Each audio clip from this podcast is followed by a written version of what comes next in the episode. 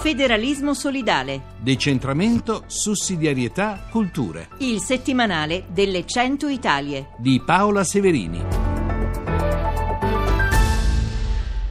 Bentornate e bentornati alla sfida del federalismo solidale. Ricordiamo che un mese fa è morto Franco Piro. Franco Piro per tre legislature deputato con il Partito Socialista. Oggi era docente universitario si è spento improvvisamente e eh, non abbiamo potuto, e ce ne scusiamo, ricordarlo il 20 febbraio quando è accaduta questa triste cosa.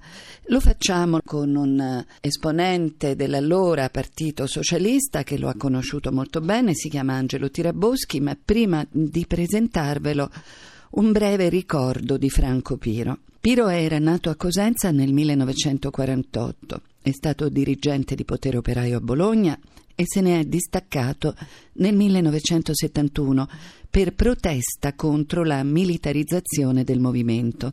Entrò nel Partito Socialista Italiano a metà degli anni 70 e fu deputato per 11 anni, dal 1983 al 1994. Tra il 1989 e il 1991 fu presidente della Commissione Finanze della Camera. Fu esponente bolognese della corrente di Gianni De Michelis e uomo vicino anche a Bettino Craxi. Terminata l'esperienza in Parlamento, nel 1994 tornò ad insegnare storia economica all'Università di Bologna. Non lasciò del tutto però la politica e dopo la scomparsa del Partito Socialista fondò la Federazione dei Socialisti e aderì al nuovo Partito Socialista Italiano.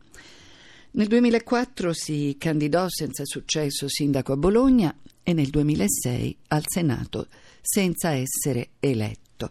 Per parlare di Franco Piro abbiamo con noi Angelo Tiraboschi che salutiamo. Due parole eh, per eh, raccontare ai nostri ascoltatori chi è, chi è stato Angelo Tiraboschi. Marchigiano, nato a Iesi dove il nonno paterno si era trasferito da Faenza dopo essere stato licenziato dalle ferrovie perché tenace oppositore del fascismo.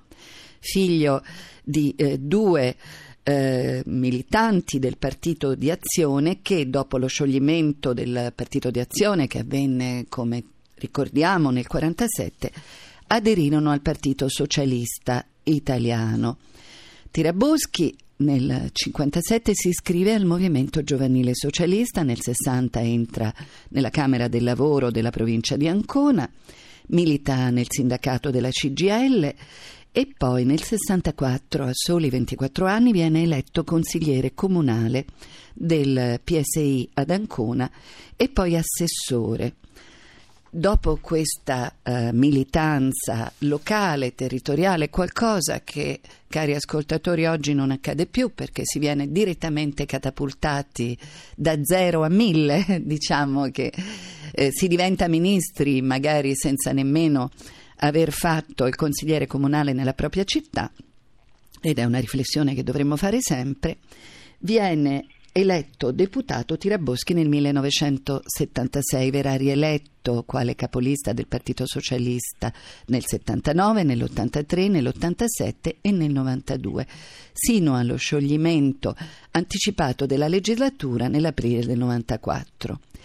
È stato sottosegretario al Tesoro nel secondo governo Cossiga, nel governo Forlani, nel primo e secondo governo Spadolini e nel quinto governo Fanfani. Ha ricoperto numerosi incarichi nazionali nel Partito Socialista ed è certamente la persona giusta per raccontarci di Franco Piro. Vero onorevole Tiraboschi, lei sì, è stato amico? La storia è lunga, come lei ha potuto constatare. La storia è lunga, è un passato interessante, pieno di luce ma anche di ombre. C'è una piccola dimenticanza che mi lega però a Piro. Io sono stato presidente della Commissione Bilancio e Tesoro della Camera e spesso con Piro ci vedevamo perché eh, la Commissione Finanze che lui presiedeva e io con la Commissione Bilancio eh, ci incontravamo perché spesso queste due commissioni si riuniscono congiuntamente. e quindi ho potuto apprezzare anche il suo lavoro nella Commissione Finanze, un lavoro preciso, puntuale.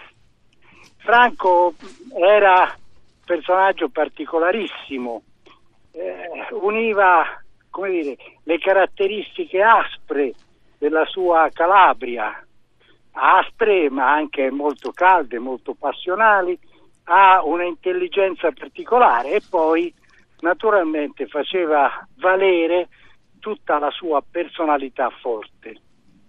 E mi ricordo le sue battaglie contro certe degenerazioni nel settore delle partecipazioni statali, naturalmente battaglie in parte vinte e poi anche perse, ma insomma una figura importantissima nelle vicende politiche degli anni 80 e 90.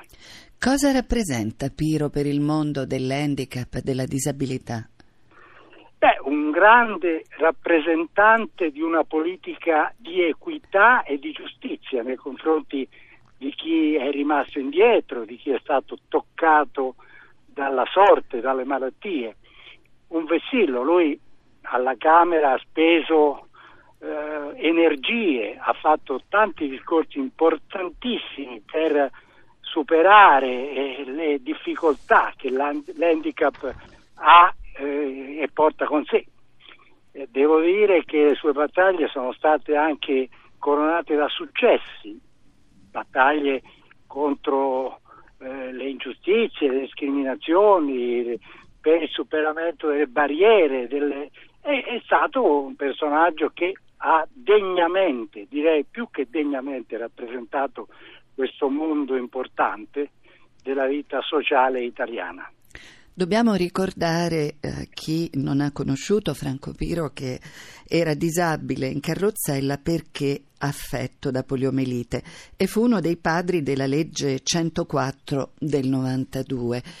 Io chiederei all'onorevole Tiraboschi una riflessione sì. proprio sui diritti, sull'handicap, su queste battaglie che hanno visto il mondo socialista all'avanguardia. Possiamo ricordare Giuliano Vassalli come personalità gigantesca che parlava delle buone leggi sociali e per i diritti, quasi tutte figlie del mondo socialista, a partire dalla legge Merlin, per esempio. Certo, certo. in verità c'è anche come dire, uno sfondo culturale alla base di queste battaglie.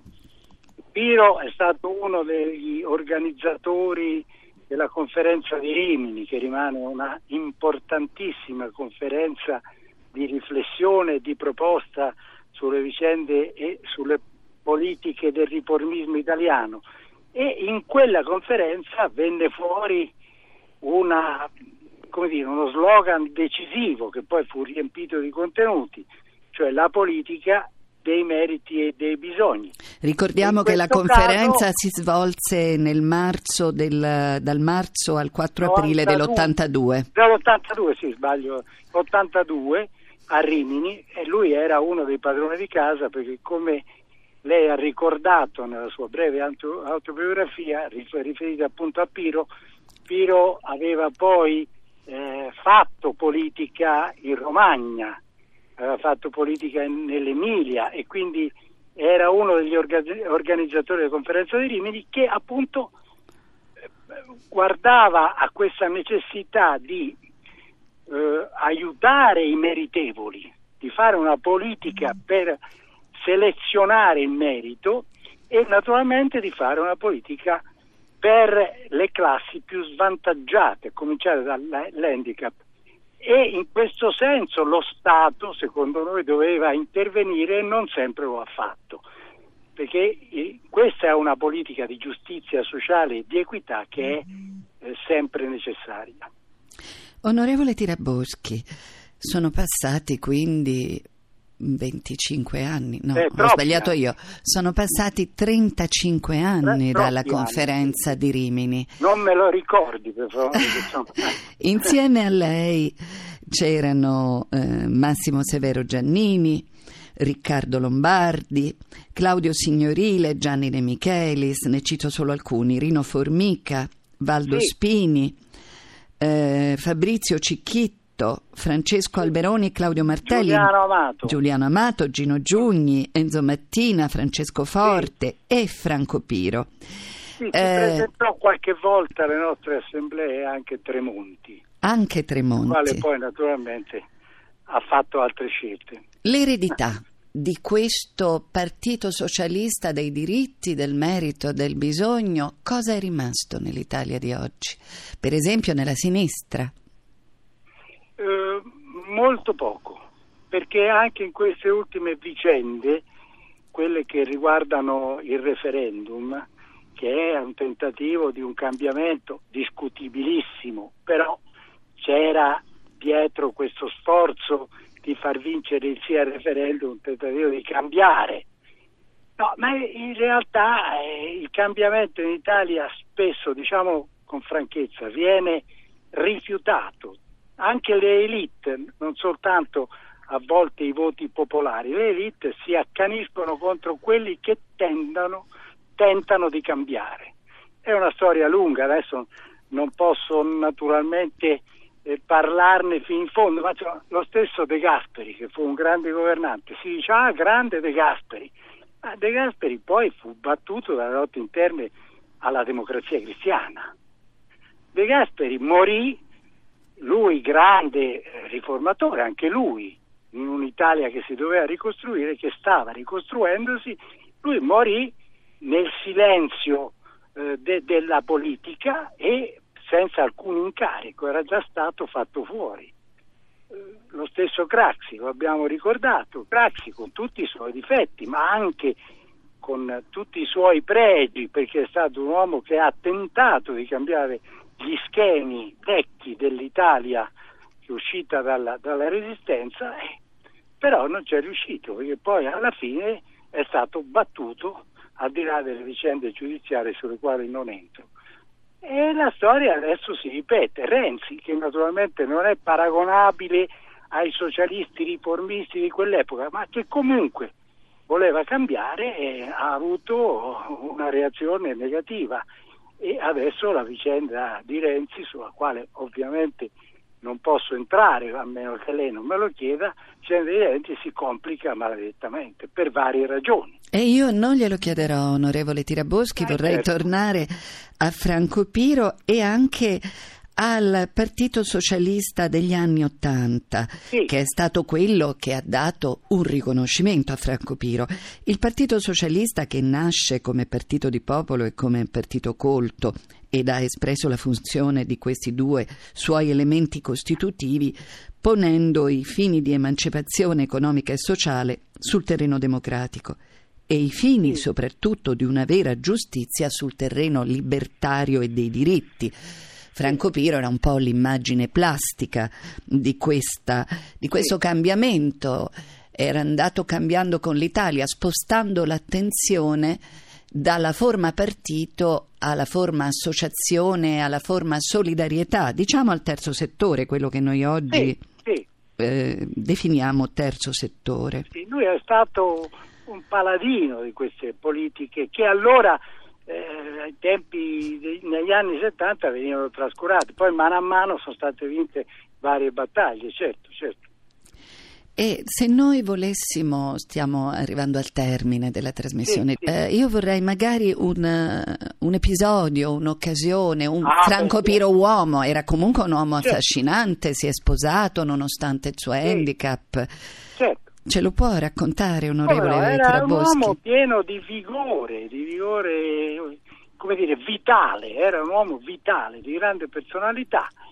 Eh, tra l'altro io ricordo che in un Parlamento eh, scontento, ribollente, schiumante di, come dire, di, di- di rabbia, perché la legislatura veniva di nuovo interrotta, ehm, parlo degli anni 90, 92, 93. Nel momento più difficile, Pino- quello della Pino caduta dei lanciò- partiti.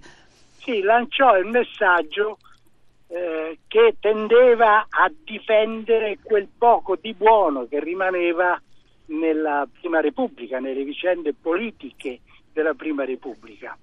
E ricordo che Piro accusò alcuni ministri, per esempio della democrazia cristiana, di avere eh, tradito un mandato, di avere diciamo, governato male, governato in modo assai discutibile e in, alla Camera mi ricordo che con la sua fortissima personalità di uomo calabrese eh, lanciò tante accuse contro una deriva eh, che naturalmente portò poi alla fine della Prima Repubblica. Quindi lo ricordo come un uomo vivacissimo e un uomo che in qualche modo era anche temuto perché non aveva timore di affrontare le cose, non era un diplomatico, non era un equilibrista, era un uomo che affrontava le cose per come le vedeva.